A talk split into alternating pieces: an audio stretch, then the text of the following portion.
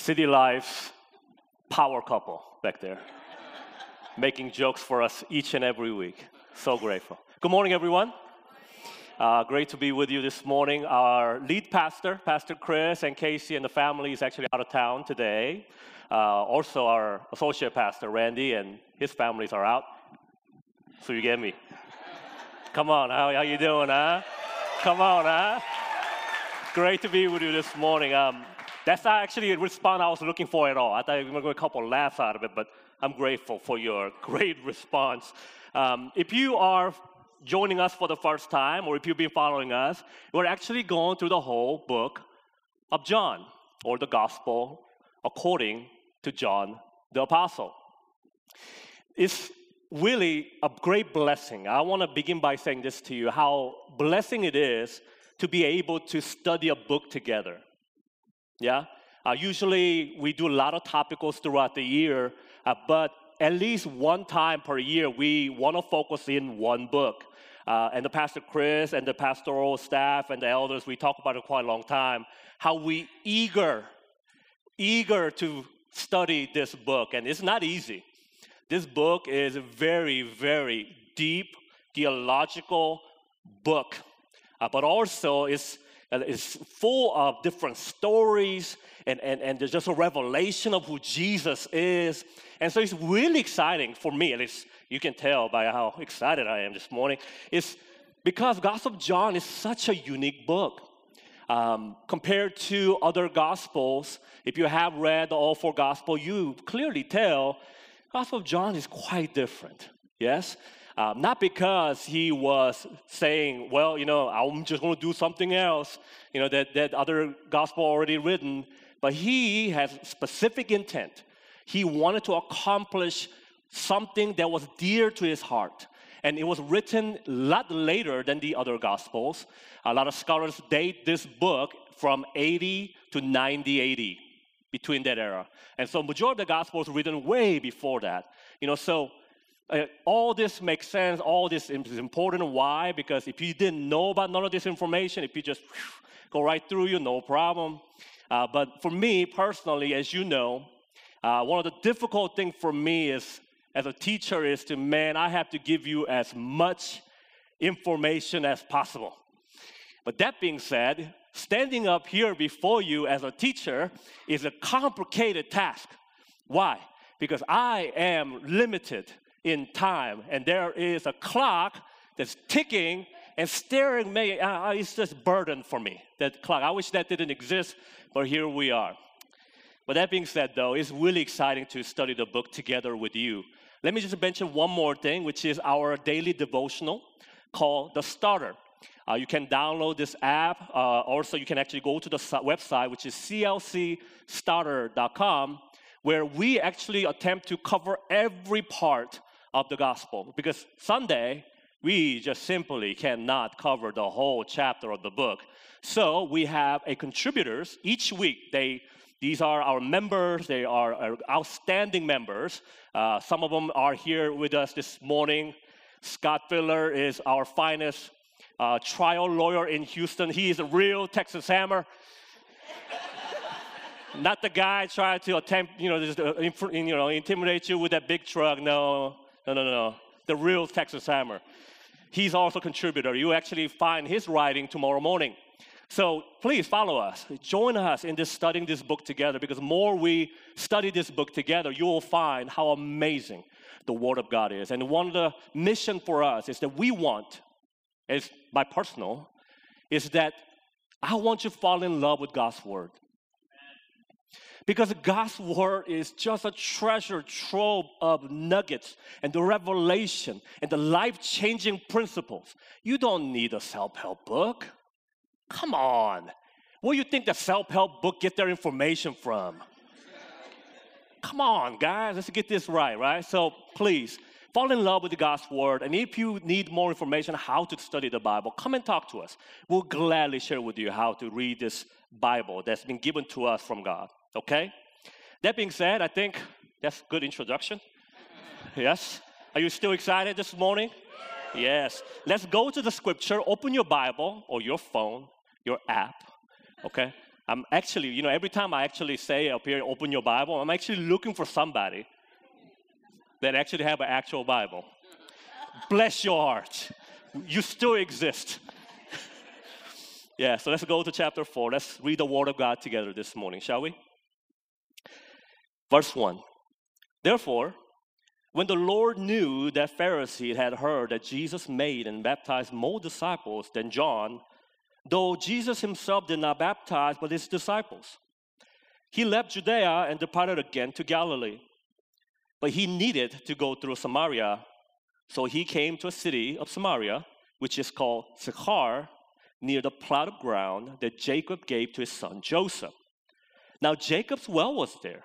Jesus, therefore, being weary from his journey, thus sat by the well. It was about sixth hour.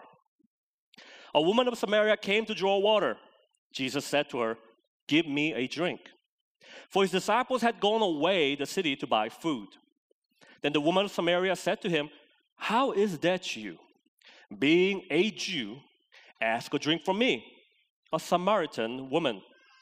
For Jews have no dealings with Samaritans. Jesus answered and said to her, If you knew the gift of God and who it is who says to you, Give me a drink, you would have asked him, and he would have given you living water. The woman said to her, Sir, you have nothing to draw with, and the well is deep. Where then do you get this living water? Are you greater than our father Jacob, who gave us the well and drank from it himself, as well as sons and his livestock? Jesus answered and said to her, Whoever drinks of this water will thirst again. But whoever drinks of the water that I shall give him will never thirst. But the water that I shall give him will become in him a fountain of water spring up into everlasting life. Verse 15 The woman said to him, Sir, give me this water, that I may not thirst nor come here to draw. Jesus said to her, Go, call your husband and come here. The woman answered and said, I have no husband. Jesus said to her, You have well said, I have no husband, for you have had five husbands, and the one whom you have now is not your husband, in that you spoke truly. The woman said to him, Sir, I perceive that you are a prophet. Our fathers worship on this mountain, and you Jews say that the Jerusalem, in Jerusalem is the place where one ought to worship. Jesus said to her, Woman, believe me, the hour is coming when you will neither on this mountain nor in Jerusalem worship the Father. You worship that you do not know. We know what we worship, for salvation is of the Jews. But the hour is coming, and now is, when the true worshipers will worship the Father in spirit and truth. For the Father is seeking such to worship him. God is spirit, and those who worship him must worship in spirit and truth. The woman said to him, I know that the Messiah is coming, who is called Christ. When he comes, he will tell us all things. Jesus said to her, I who speak to you am he. And at this point, his disciples came, and they marveled that he talked with a woman. Yet no one said, What do you seek? Or why are you talking with her? The woman then left her water pot, went her way into the city, and said to the men, Come, See a man who told me all things that I ever did. Could this be the Christ? Then they went out of the city and came to him. In the meantime, his disciples urged him, saying, Rabbi, eat. But he said to them, I have food to eat which you do not know. Therefore the disciples said to one another, Has anyone brought him anything to eat? Jesus said to them, My food is to do the will of him who sent me and to finish his work. Do you not say there are still four months and then comes the harvest? Behold, I say to you, lift up your eyes and look at the fields, for they are already white for harvest. And he who reaps receives wages and gathers fruit for eternal life, that both he who sows and he who reaps may rejoice together. Or in this, though saying is true, one sows and another reaps. I sent you to reap that which you have not labored. Others have labored, and you have entered into their labors. And many of the Samaritans of that city believed in him because of the word of the woman who testified, he told me, he told me all that I ever did. Verse 40. So when the Samaritans had come to him, they urged him to stay with them, and he stayed there two days. And many more believed because of his own word. Then they said to the woman, Now we believe, not because of what you said, for we ourselves have heard him, and we know that this is indeed the Christ, the Savior of the world. This is the word of our Lord. Father, we come before you today to ask you to reveal yourself to us. In this brief moment in time, reveal yourself to us that we may know you. In Jesus' name, amen.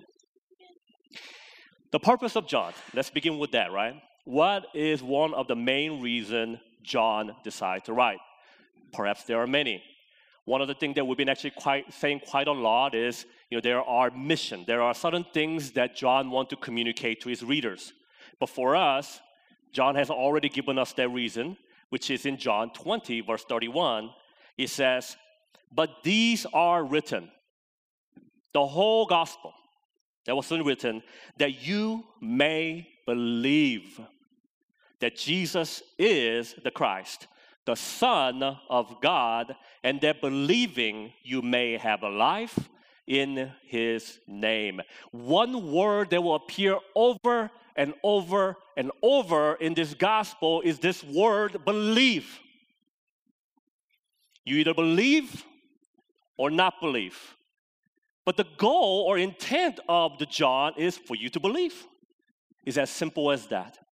One thing that he wants to address, couple things, is divinity. Who Jesus is. Identity of Christ that he wants to reveal to you. And that's why he wrote this gospel. Now, last week, we Pastor Chris actually talked about the interaction between the Nicodemus and Jesus. And today, we're studying the interaction between Jesus and Samaritans. Now, if you put these two stories together right next to each other, you find something very interesting. And I did all this homework for you. You don't even have to do anything. And here is what I have found Nicodemus and the woman at the well.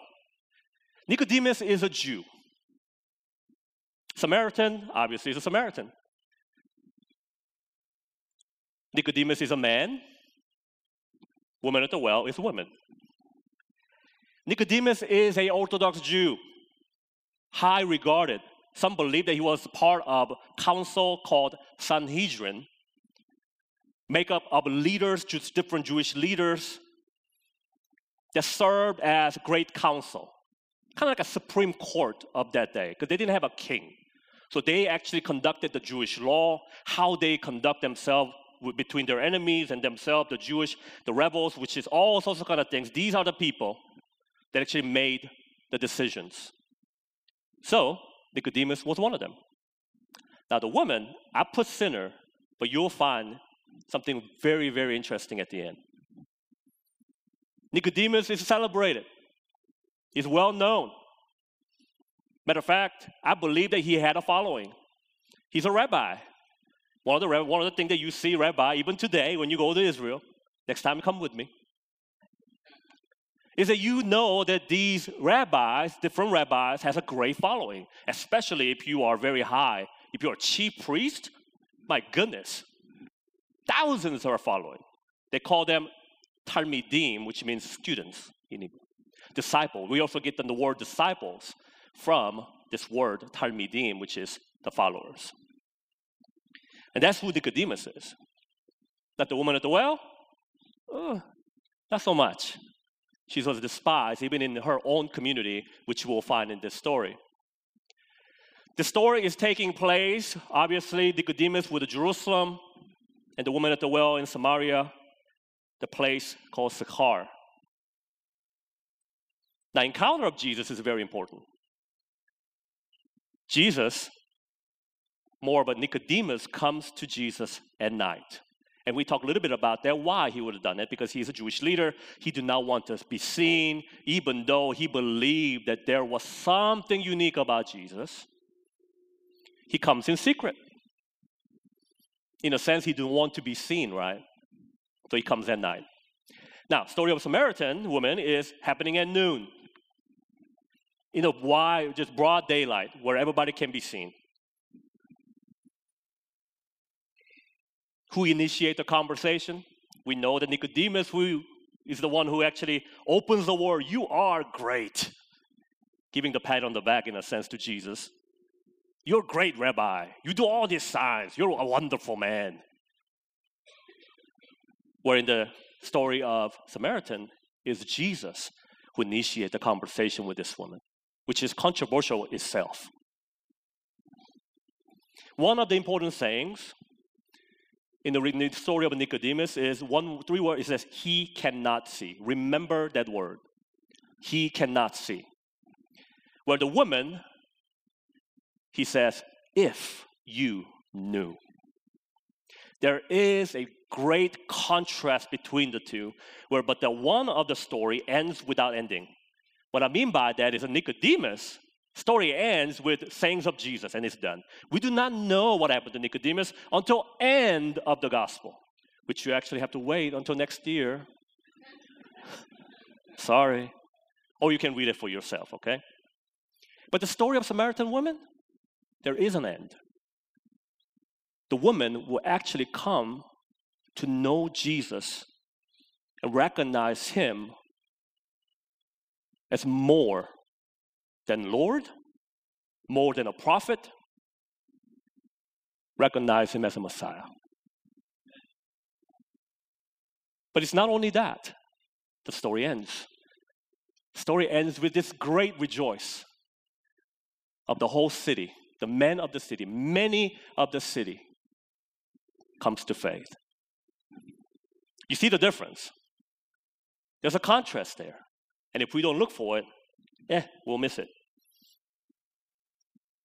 One of the questions that I want to address before we move on is why would Jesus reveal himself openly to one, but disguise or hide himself in a sense in the parables and different things to limit his identity?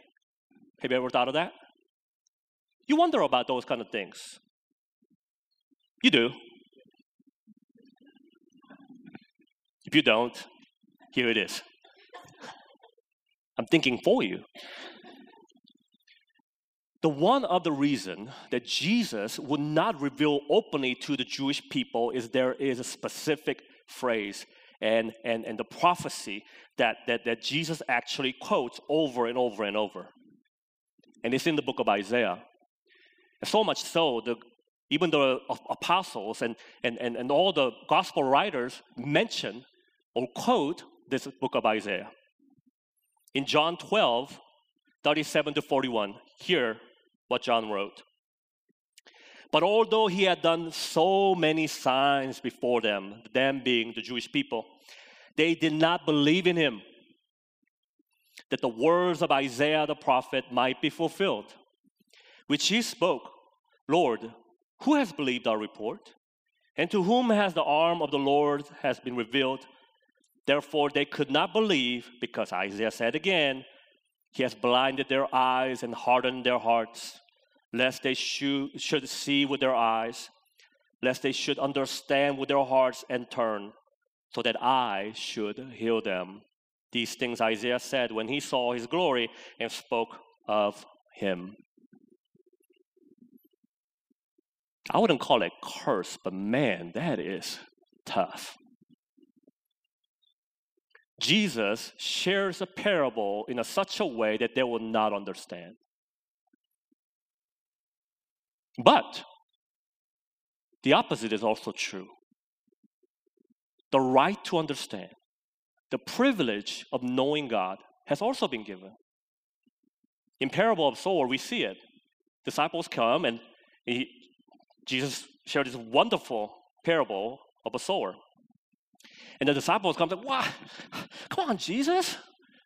Why are you saying parables? Tell us plainly. That's why I think how they said it. I don't think it was like very philosophical, like a lot of people believe that Jesus was speaking. He's not walking around, ah, that's Charles said. No, I don't think so. It's practical.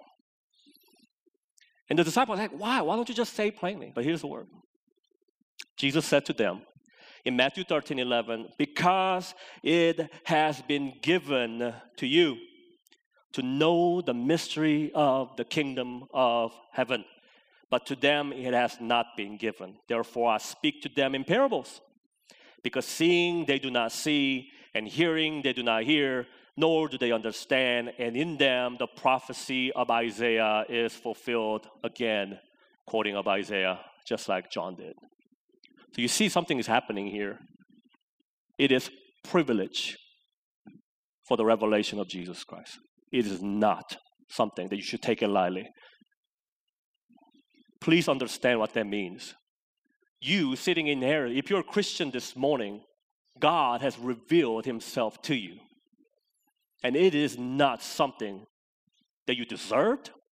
It's not something that you earned it. It's been given to you. Think about the thousands and tens of thousands and millions of people that this revelation has not been given. Think about that for a second. And for me as a person personally coming to know the Lord was a miracle itself. Many of you know my story. I was a former Buddhist. But God was gracious with me to reveal His Son in me when I did not deserve it.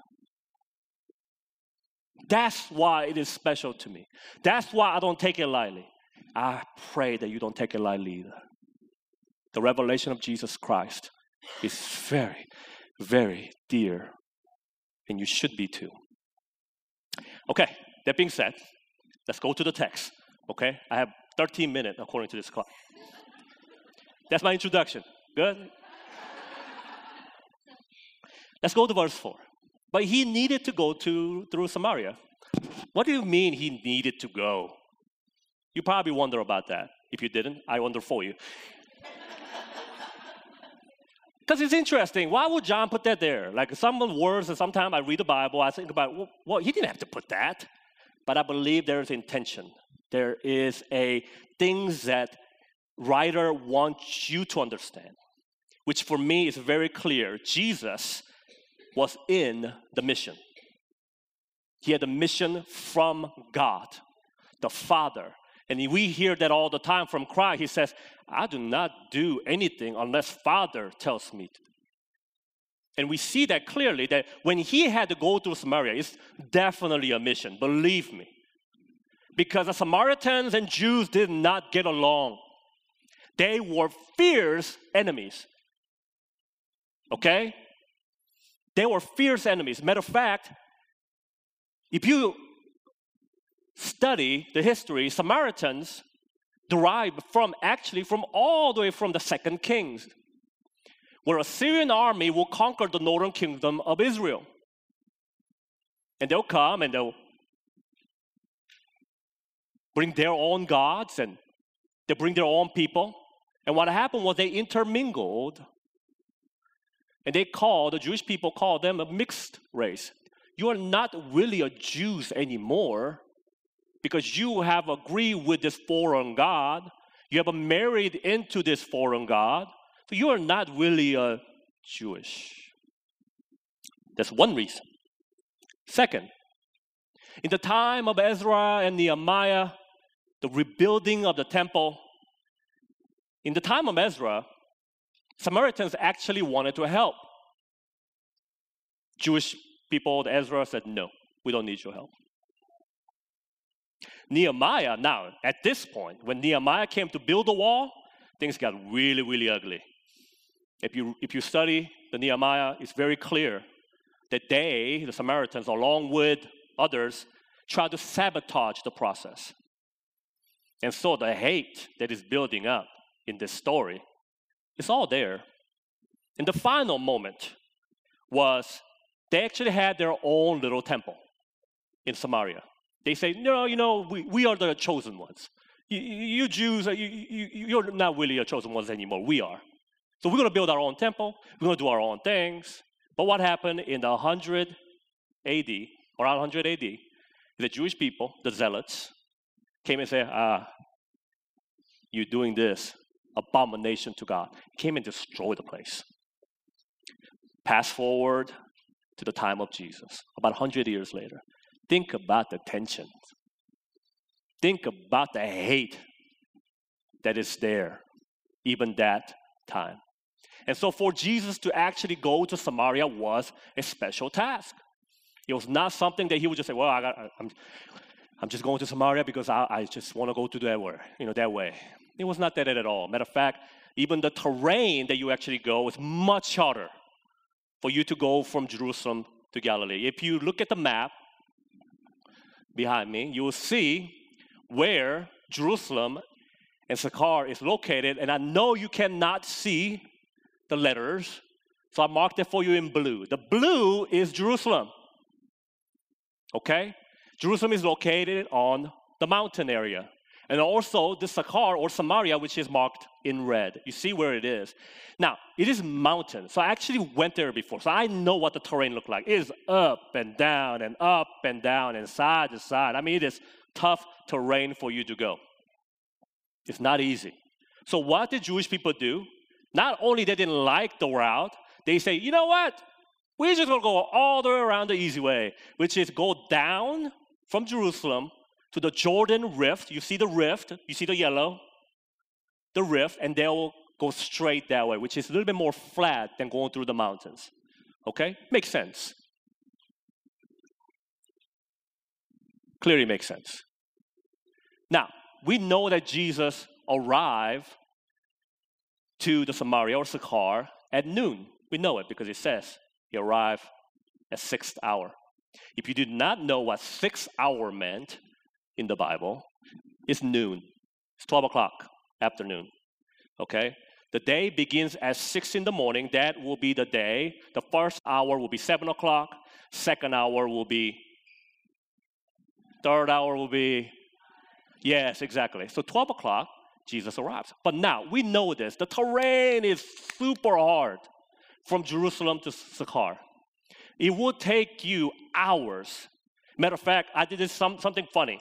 Yesterday, I got on the line, I went to Google Map. In a Google Map, you can actually do the walking. It says it takes 13 hours. 13 hours for you to walk that far. But now, we thinking that walking in our pace. In the biblical time, you have to understand, they don't stroll like us. I mean, they're in a mission, they're going. Okay? It's not like they're having good time, like, okay, well, we should talk about different spiritual thing as we go. And let's talk about this flower as we go. No, no, no, no, no. They're on the move. They're on the mission. They're in the mission to go to the city. So I believe he left early in the morning. Wherever he started the journey from, probably outside of Jerusalem, because he did not actually stay in Jerusalem. We know that he stayed regularly with his friends, Mary, Martha, and Lazarus. And so if he began that journey there, he would probably, if he truck it, he could probably arrived, be left super early and get there by noon. No wonder he was worried. No wonder. He was trucking all morning. And so he sat thus by the well, the timing of his arrival. He had to arrive there at noon. Think about that for a second. If he arrived 30 minutes late, the woman would be gone. This story doesn't exist. But because it was his mission, he was doing the very thing that a father has told him to do. He's on the go. He, I have to get there. I can only imagine the disciples. Why are you in a hurry, Jesus? Why are you walking so fast? I'm young, but I'm younger than you, but I'm still, you know, it's tough ride. Can we get a donkey or? But he arrives at six hour, and so he sits. And while the disciples, we know that they go into the city. And the interaction goes, Jesus see the woman coming with a jar and ask a simple ask, which we all, as a human being, if we are parched, we need water. We say, Give me a water. That's one thing that we ask. And the woman's response is not so friendly. You have to hear the music, meaning the tone this woman said. How is it that you, being a Jew, ask a drink from me, a Samaritan woman? You probably wonder that Jesus when he said it, woman probably took it as completely different. He is probably just initiating conversation, but the woman took it as this. Hey, hey girl. this is just my take. Don't don't. Hey, don't you give me some of that water you got there? You know those dudes. They try to holler at you. You know who they are. Come on. All the women knows. The guy's like, I don't know what you're talking about. Women know exactly what I'm talking about, yeah? And then you know what you usually say? Get away from me. What's wrong with you, right? That's what the women do, right? That's exactly what's happening here. It says, Hi, what are you doing? What are you asking me? You shouldn't be associating with me. I don't even want to talk to you. He, she came there at noon. That means she's trying to avoid everybody. Usually the water is getting in the morning, the first thing in the morning. Why she come there at noon? Because she missed the mark? No, no, no. She knew exactly why she's there at two, because she knew there was nobody there. She knew there would be nobody there. So she said, You know, I'm going to go there at noon. And then she comes and she sees a man. Ah. And this is a woman, we have to understand, did not have a good experience with men. One disappointment after the other. Some scholars said she was a sexual sinner. I'm not sure. It doesn't say. But one thing I do know for sure is that that woman had a relationship that was end up in a disappointment. Over and over and over and over. And now one that she has, Jesus pointed out.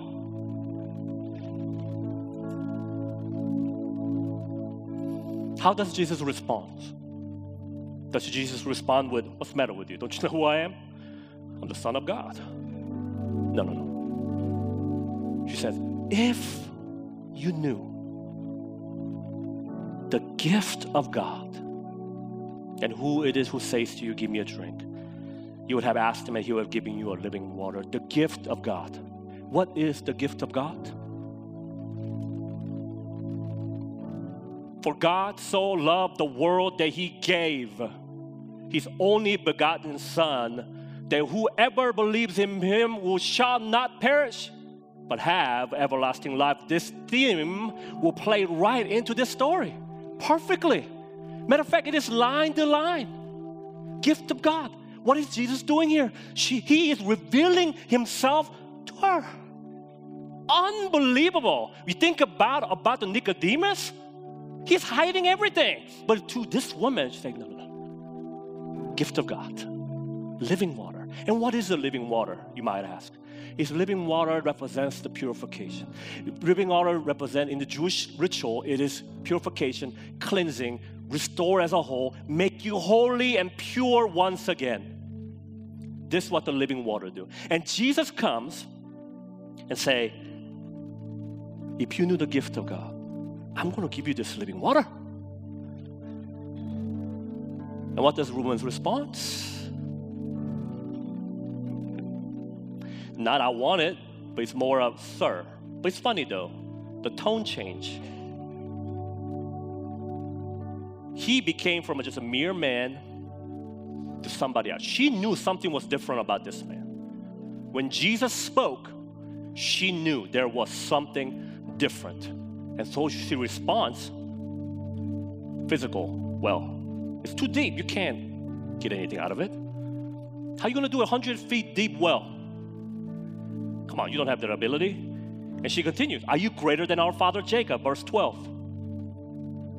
Is what she's really saying is, You are not greater than my father Jacob. She's looking for the answer, No, you're not. Aha. But Jesus answered back. He never, he never gives up on this woman. Whoever drinks of the water will thirst again. But whoever drinks the water I shall give him will never thirst, but the water that I shall give him will become of him in him a fountain of water spring up into everlasting life. Where do we see this everlasting life? I just quoted John 3:16. Coincidence? Never. John's intent? Yes, absolutely. He is revealing something so amazing, so beautiful that if you and I doesn't look for it, we'll completely miss it. Eternal life that's in Jesus. So here is what identity of Jesus. This is just what we read so far. Number one, Jesus is the living water. Second, Jesus is the only source of the living water. Three, Jesus is the only one who give this water. Number four, Jesus, the living water, will become a fountain of water for those who receive it. And finally, Jesus is the only one who can grant eternal life. The story, I still have so much to share with you. I just don't have time.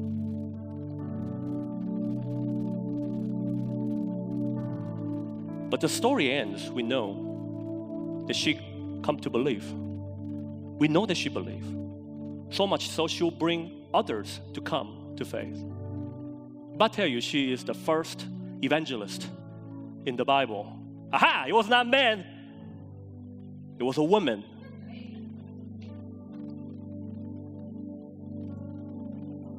It's very powerful. She brought men to Christ. And if that is true, how about you? If you have tasted this water, this life changing, amazing, purifying, making you whole, holy, righteous water that leads to eternal life, how about you? Do you keep it to yourself?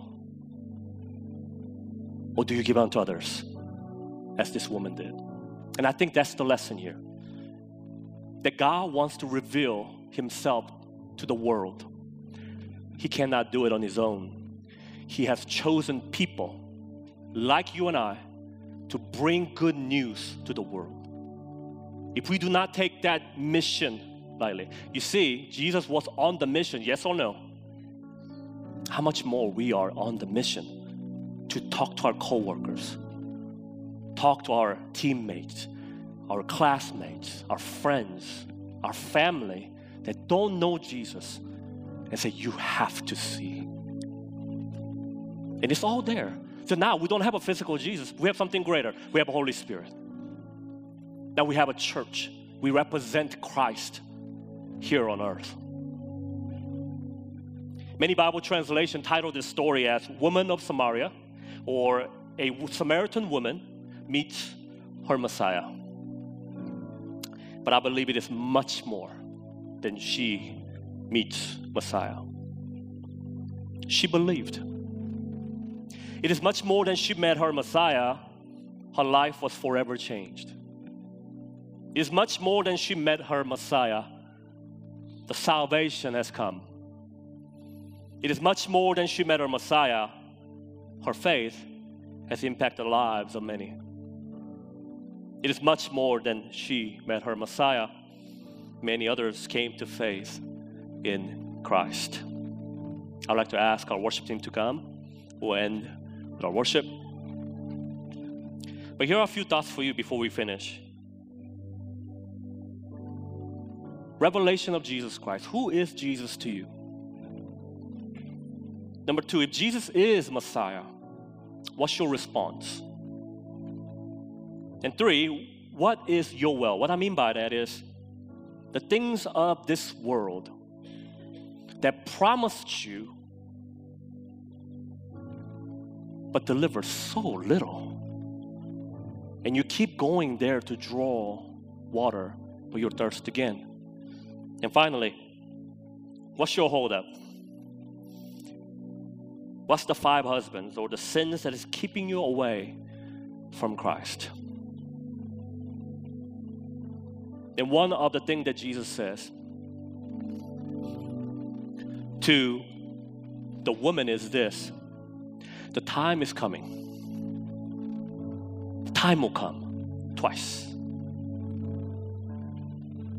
It's a future. He's talking about something that's going to happen in the future. The time is coming. Time is coming. But that, Jesus doesn't end there.